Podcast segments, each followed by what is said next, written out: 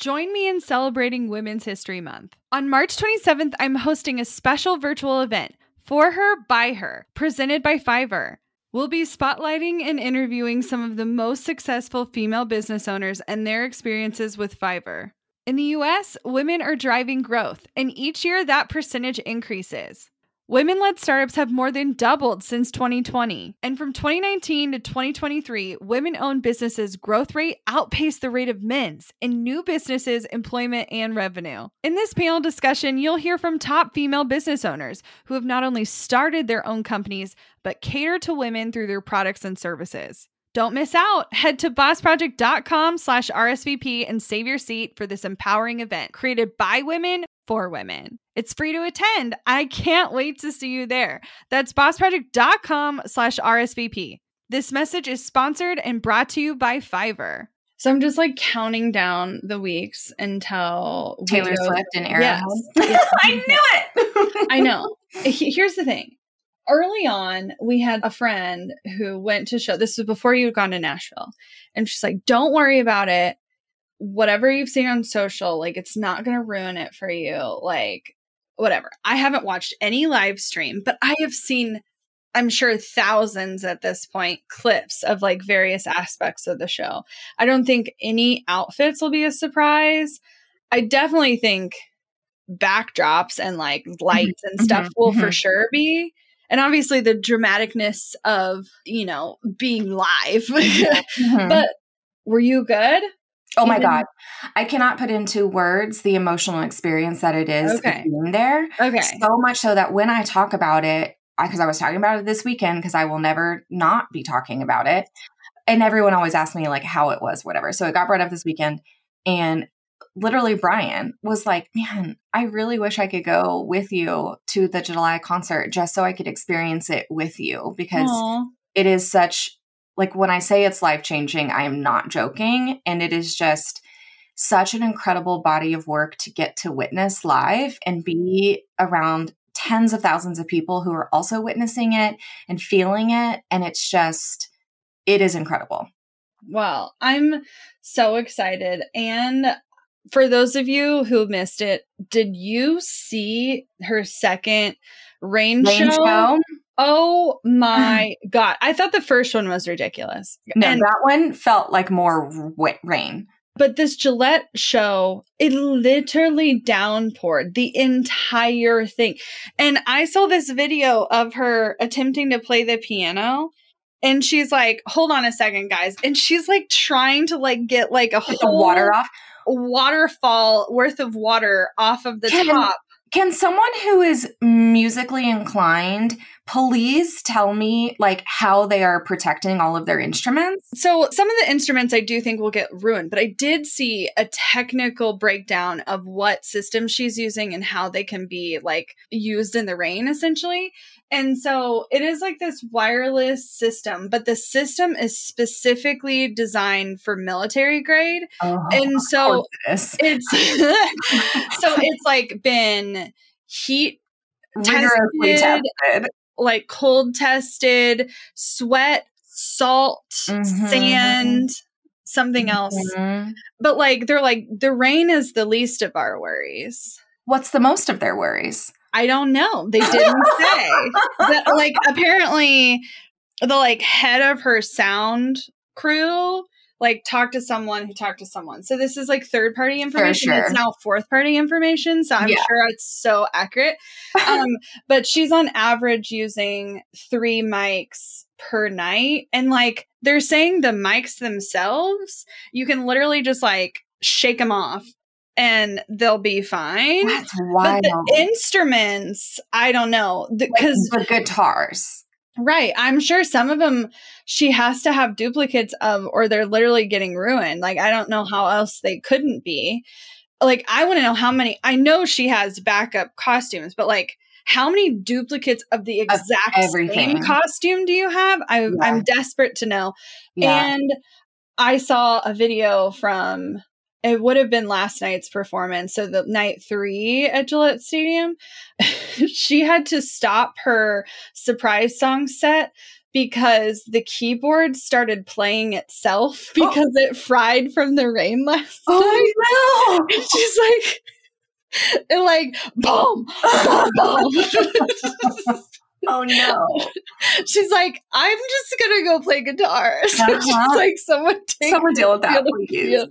And I'm sure you've seen these too, but you know how she, if she messes up one of her surprise songs, she will completely start over and like do the bridge again and like that whole thing. And so everyone's like wants her to mess up. So she does the bridge twice because her bridges are so incredible. Well, she messed up at our Nashville show with 15. And so she had to redo the bridge and it was fantastic.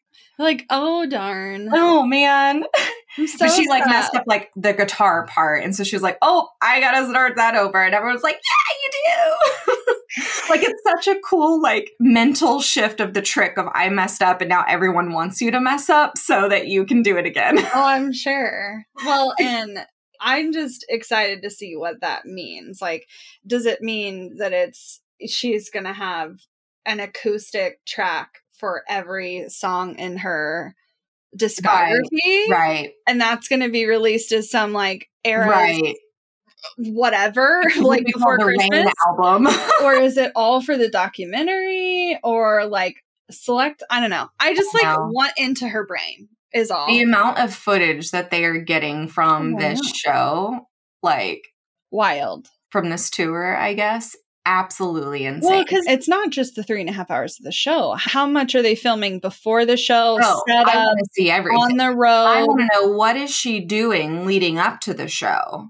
Like, where are you sitting? Are you practicing? Are you eating? Like, what are you doing? I'm not sure I've ever seen Taylor Swift eat.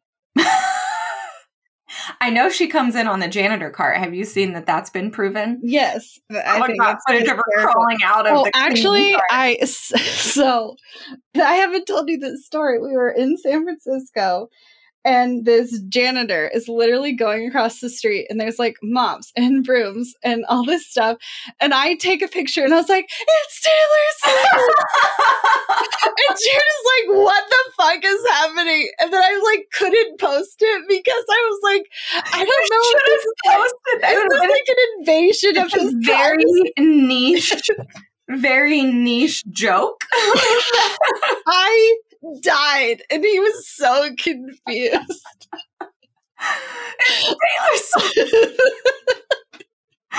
Oh my god, that's the best. I, will dig up the photo now.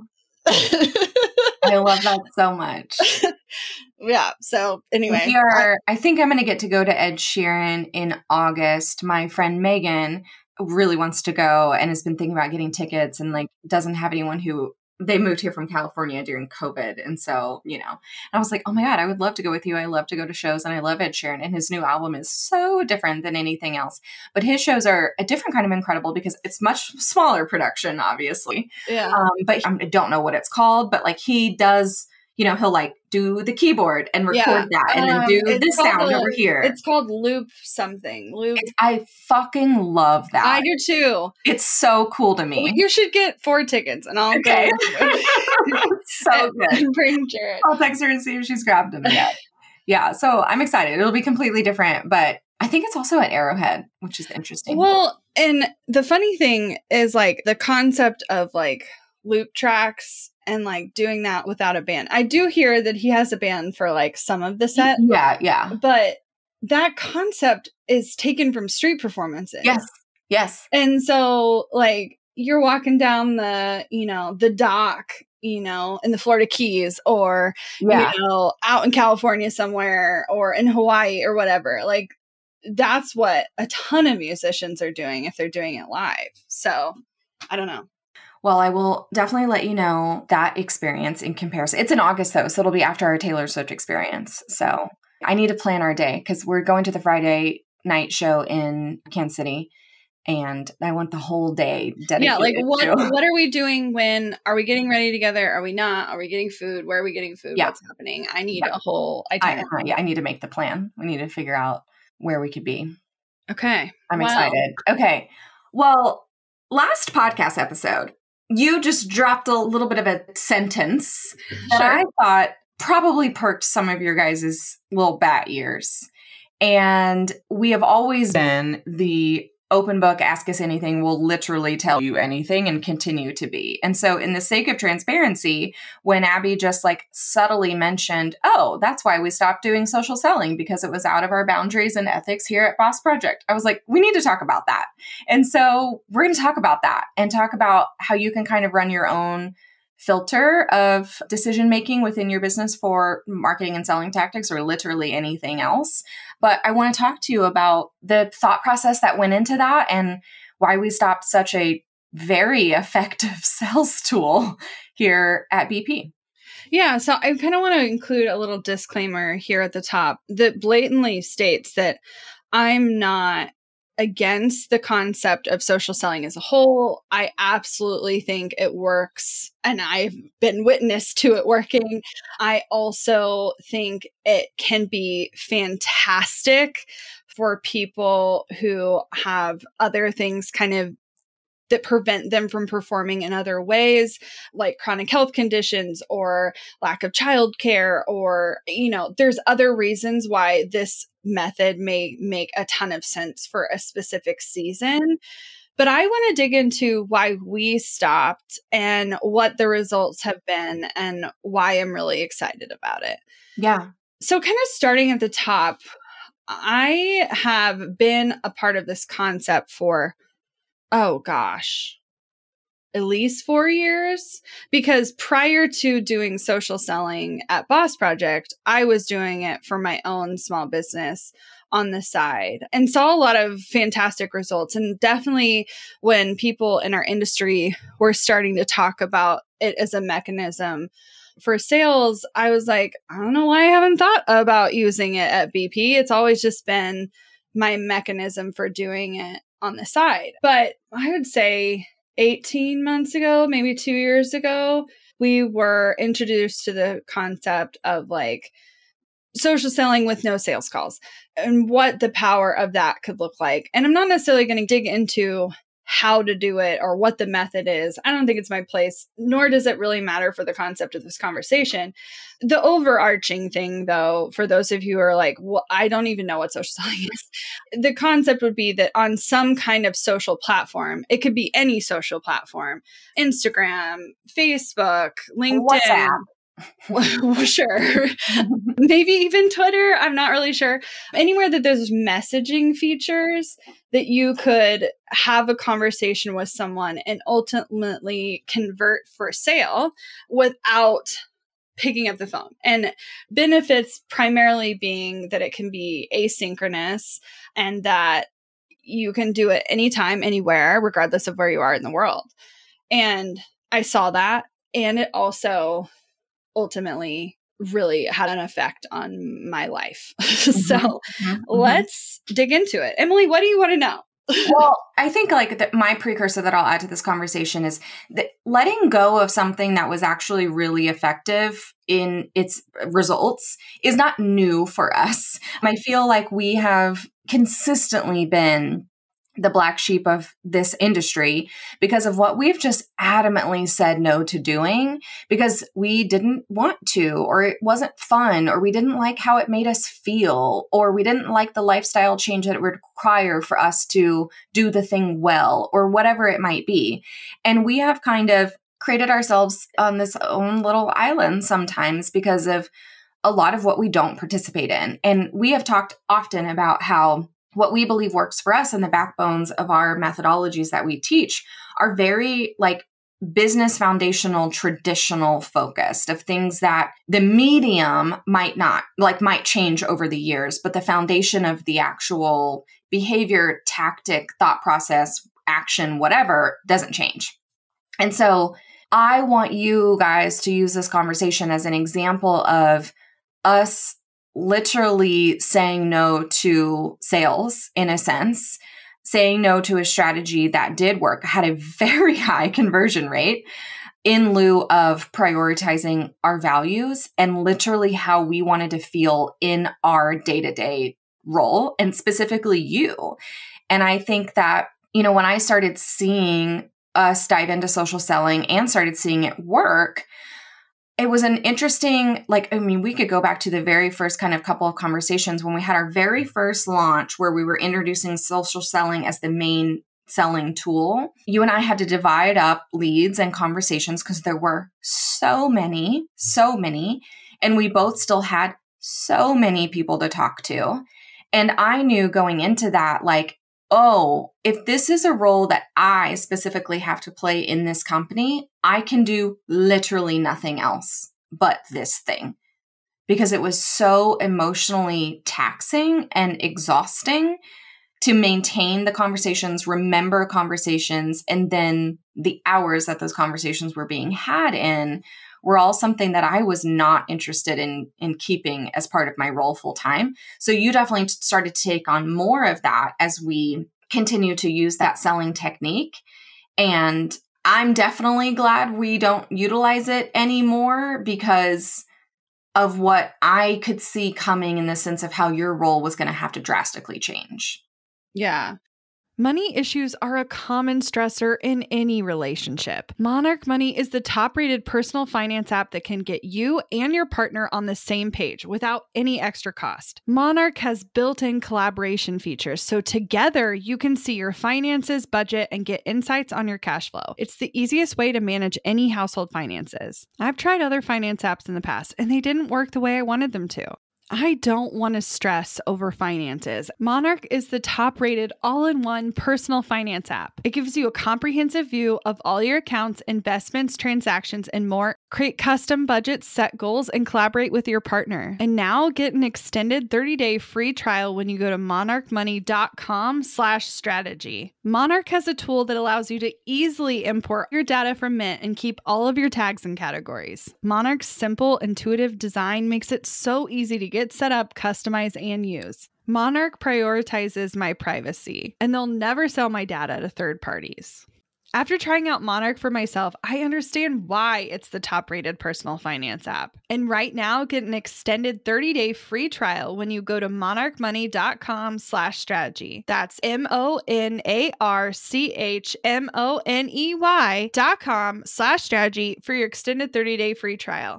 Today's podcast is sponsored by Squarespace, the only all in one website platform we use and recommend to our clients.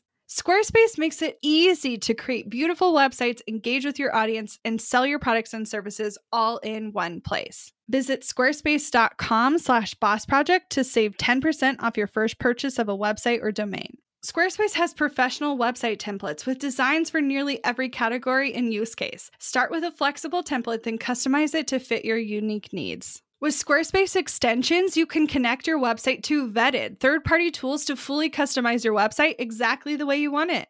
Whether you sell services, products, or digital items, Squarespace has the tools you need for your online store. You can now host your videos on Squarespace and show them on beautiful video pages. You can even sell access to your videos with member areas. Go to squarespace.com for a free trial, and when you're ready to launch, go to squarespace.com slash boss project to save 10% off your first purchase of a website or domain. That's squarespace.com slash boss project. We're driven by the search for better. But when it comes to hiring, the best way to search for a candidate isn't to search at all. Don't search, match with Indeed. With over 350 million global monthly visitors, according to Indeed data, and a matching engine that helps you find quality candidates fast. Ditch the busy work. Use Indeed for scheduling, screening, and messaging so you can connect with candidates faster. 93% of employers agree Indeed delivers the highest quality matches compared to other job sites, according to a recent Indeed survey. I love that Indeed makes it easy to hire. We've had to weed through hundreds of applications in the past. We could have saved so much time if we'd used Indeed. Join more than 3.5 million businesses worldwide that use Indeed to hire great great talent fast. And listeners of this show will get a $75 sponsored job credit to get your jobs more visibility at indeed.com slash strategy hour. Just go to indeed.com slash strategy hour right now and support our show by saying you heard about Indeed on this podcast. Indeed.com slash strategy hour. Terms and conditions apply. Need to hire? You need Indeed. So, I mean, the biggest issue for me was not the act of doing it. Like I enjoyed the conversations, I enjoyed getting to know people. it wasn't necessarily draining in the same way that it was for Emily in that regard, because I did really love getting to know people in that way. It just meant that there was no off. Like, and I found myself working a full time job, you know, during normal business hours, fulfilling a lot of operational duties and finance duties and whatever. And then I became this quasi salesperson from 4 p.m. to 11 p.m. pretty much every day of the week, like regardless of weekends. And, you know, you could, in theory, say no to answering outside of business hours. But one of the kind of features of social selling that I think a lot of people downplay uh-huh. is that you're going to get the most traction if you're actively talking at the same time. And the concept of doing it asynchronously slows down the sales process significantly and makes the conversion rate drop dramatically. And so, for it to be effective, if someone's responding, you got to act. And so, it didn't matter if I was out to dinner or like headed to a movie or like in bed or watching TV, I was reacting all of the time. I remember I made a sale sitting in the hot tub with my mom and my neighbor and like, hold on, I need a voice memo with this client real quick. And it worked, but I was like, ew. and I think some people love that, but I I just don't. I I did not like feeling like I was just always available. right. Right. Right and it was you know it was fine for a season and it definitely is not the volume emily is talking about in a launch launch mode is very very yeah. different than yeah. evergreen so i'm not saying it's like a constant all the time thing during launch absolutely it's every day and intentionally reaching out every day and like being very proactive about it during evergreen it's unpredictable mm-hmm. but the unpredictability is almost more nerve wracking because you constantly feel this need to like check the messages and like make sure you didn't miss anything and like have you checked in with everybody. And then I don't know, it was just adding a lot of unnecessary stress for me. And so the big thing I remember very explicitly saying had actually less to do with the sales conversation and more to do with the unification of the process because what ended up happening in the fall of last year is we previously our agency type services were very much on like a DL kind of yeah. thing. We weren't like openly advertising them. We weren't walking through that process very often. But like when we opened the doors for that to be available to the general public, we started having sales calls and specifically discovery and sales conversations. But I had two different leads processes. Some leads were getting approved and then like you had to process the application and then have this conversation on social. And then simultaneously i have people booking on my calendar for discovery and sales calls. And typically what was prioritized it was the hotter lead which PS is always going to be your sales calls. Because the thing that people don't talk about is the difference in conversion rate. The mechanism does matter. You know, if you're doing direct to sale, you're going to see somewhere between 0.5 and 2% direct to sale. If you're going through a webinar, like you might be able to get that up to like 5 or 7%. If you include social selling, like, and this is not just my percentage, but this is consistently the highest I've kind of seen it amongst people. People who are telling you it's higher, it's because their lead volume is so low, not because they're better at converting, but social selling tends to convert around 15%. And this is with data of thousands of leads, not a hundred. And then, you know, sales calls specifically, depending on the quality of lead, can convert anywhere between 50 and 75%. Here at Boss Project, it definitely is between 50 and 60% most of the time. And so if someone is literally four times more likely to convert by going through this other process, I was like, it doesn't make sense to continue doing this stuff over here. And then add on to the fact that one of the issues that we were kind of glossing over was people's use of these messaging apps in the last 18 months drastically changed. drastically dropped drastically dropped. People are not checking it as often. People are not responding as quickly. People are going days between messages. And for something to work, you have to be able to have the conversation. Yep. Yep. And so, you know, do I think it will work? It will work as long as there continues to be a way to have active and engaging conversations. But if the conversations become so removed, like I think people are going to have to make different choices because the mechanism isn't going to be as foolproof. Right, right. And it, just to kind of reiterate something that you've already said, though, this is not a critique to the strategy. I do see this being an extreme benefit for people who have different work schedules, different work balance, different ways that you like to show up. If you don't like a sales call, definitely try this. Know that there are consequences to the decisions. This is what we talk about all the time, that there is very rarely a, a bad business decision or marketing tactic, um, but there are consequences to them, right? And in our world, in our business, if we could see a higher close rate with less conversations during appropriate business hours, why wouldn't we take that? Yeah. Well, and I get, I know some people are going to be out here saying, oh, well, my schedule simply won't allow me to talk to that many people and I could convert more in DMs. Maybe, but people's lead volume are so low. I would be remiss to assume that you could actually fill up your schedule with organic leads that you're getting. If you're running ads constantly, then maybe, but like if you can't handle it, throttle it back what I like about it is you have complete autonomy over what that looks like. So, you know, initially I went kind of hard and kind of fast and I let people run over my schedule. Mm-hmm. mm-hmm. I had calls Monday through Friday, pretty much from top of my day to bottom of my day.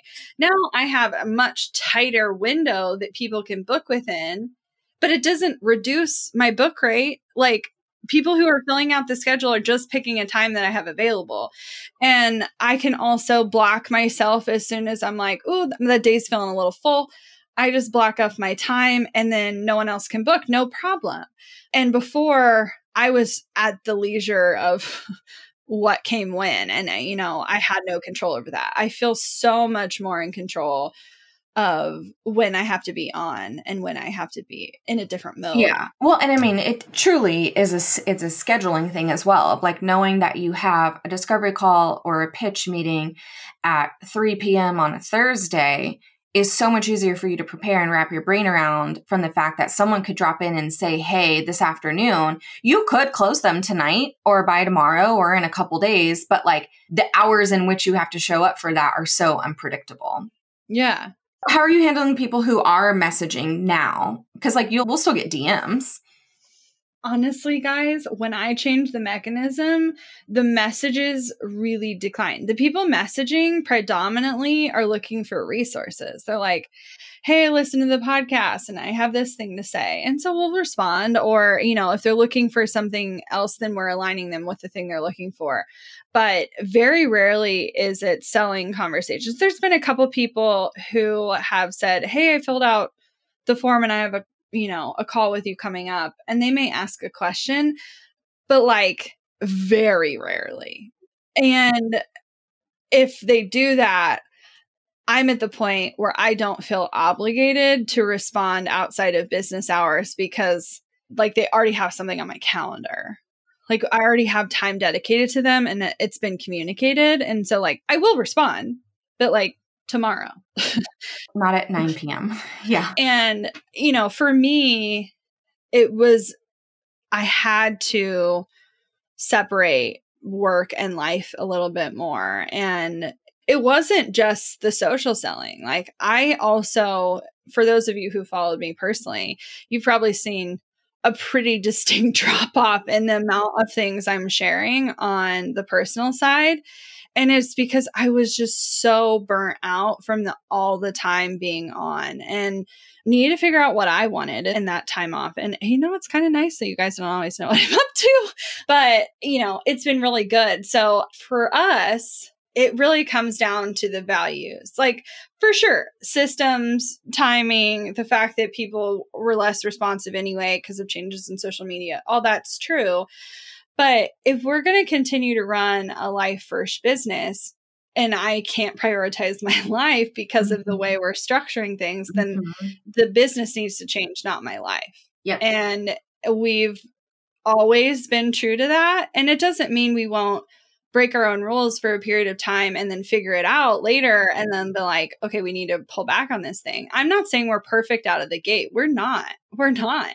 And I definitely had a period of convincing myself that it was fine. It was no big deal because I could just casually do it. And that was true a lot of the time, but I also just never felt rested and I never felt like fully recharged. And so that needed to be a bigger yeah. priority. Well, and like what's funny, so some people might be saying, well, then why wouldn't you just hire a salesperson and train them on that if that was still working and that would be the only role that they had? And while that is something that we definitely tried, for me, and you know, I know other businesses would make a different decision and that's fine. I am someone like we didn't just make these values for fun. Like we didn't just make the life first value because like we thought it would be cool and that's how you and I wanted to run our life, but like screw everyone else on our team and like they need to work a different way. It was deliberately picked because I believe, we believe deep down, solely, truthfully, that actually prioritizing your life first, period, will impact everything that you do in your work, your life, your relationships, your health, everything for they better, period. And so I don't just believe that about my schedule and your schedule, but I believe that about every single person on our team's schedule and our clients' schedule as well. And so if we have one person on our team who I'm like, no, no, you have to work from 4 p.m. to midnight, that doesn't feel fun for me that sends the wrong message to clients that we even want to work with in the future. Like, oh, you chatted with this person at 9 p.m., but I'm never going to message you at 9 p.m. So don't get used to that because once you're actually a client, the conversations are from 8 to 4. That just, it was a misalignment. They were going against each other. Mm-hmm. And I found that, you know, it's been helpful even in the, in that kind of setting the precedent. Like, people aren't anticipating a super fast response anymore. Eh, they're much chiller about it. And I'm not even saying it's something that they demanded or like that it was necessary. But I think a lot of this is unconscious behavior. Like if you started that way from the beginning, like why would it be different? And because it was even the people who sold that way also started asking questions that way. And so we'd have theoretically client questions that instead of using the community or the channels that we built, who would message on social and I want to help. And so I, I, you know, was definitely doing my best to help them, but it also meant showing up when it didn't make sense. And so I'm glad we shifted it because of our values, but also, I'm not going to lie, the difference in my process is night and day. I have a completely unified sales process that, regardless of what you're purchasing or potentially purchasing, if it's above a certain price point threshold, then you're having a conversation with me and I am asking poignant questions to really learn about you. I feel like I know these people even better than I knew them before. I get to ask better questions. I get to hear more nuance. I get more thoughtful responses. And it's so funny because I've done this so much you know, I have people on the other end that even if they can't ultimately afford our services and they don't move forward, they feel so seen and heard and connected that that level of service is just not something I could provide in another mechanism that giving them my actual time does. And does that cost our company money? For sure. 100%. But I feel good about what it does for the long term and like what it means for the long term. And social selling is scalable. You could add a person, but like she is saying, you'd have to add them outside of business hours. This is going to have a very clear top where, like, when my calendar reaches a certain threshold consistently, okay, then that's a conversation for adding a salesperson, but it would be during business hours. Like we wouldn't go back to that. And we've, you know, I don't want you to assume we haven't tried. Like we had two people in that position and definitely went through a rigorous training process for both and definitely saw conversions from that way. But it just didn't make sense long term. I love having a unified place that I can see everyone I'm having conversations with. When's the last time I talked to them? I'm taking great notes that's allowing us to have better conversations with the team when someone's onboarding. And I feel really good about it. And so I want to relinquish this like thought that I do think for the sake of marketing that certain strategies are villainized and sales calls do not have to be high pressure situations. They do not have to be icky. They do not have to be weird. They can be very thoughtful opportunities for you to present solutions to people. I think the process that we've really honed in on and ultimately teach our clients how to do, it is the highest converting option at this point. And when you have a low volume amount of leads is a very very very doable for the majority of small businesses and like I said, when you're ready, it has a very clear correlation to you can hire someone who can handle X number of calls a week that converts at this.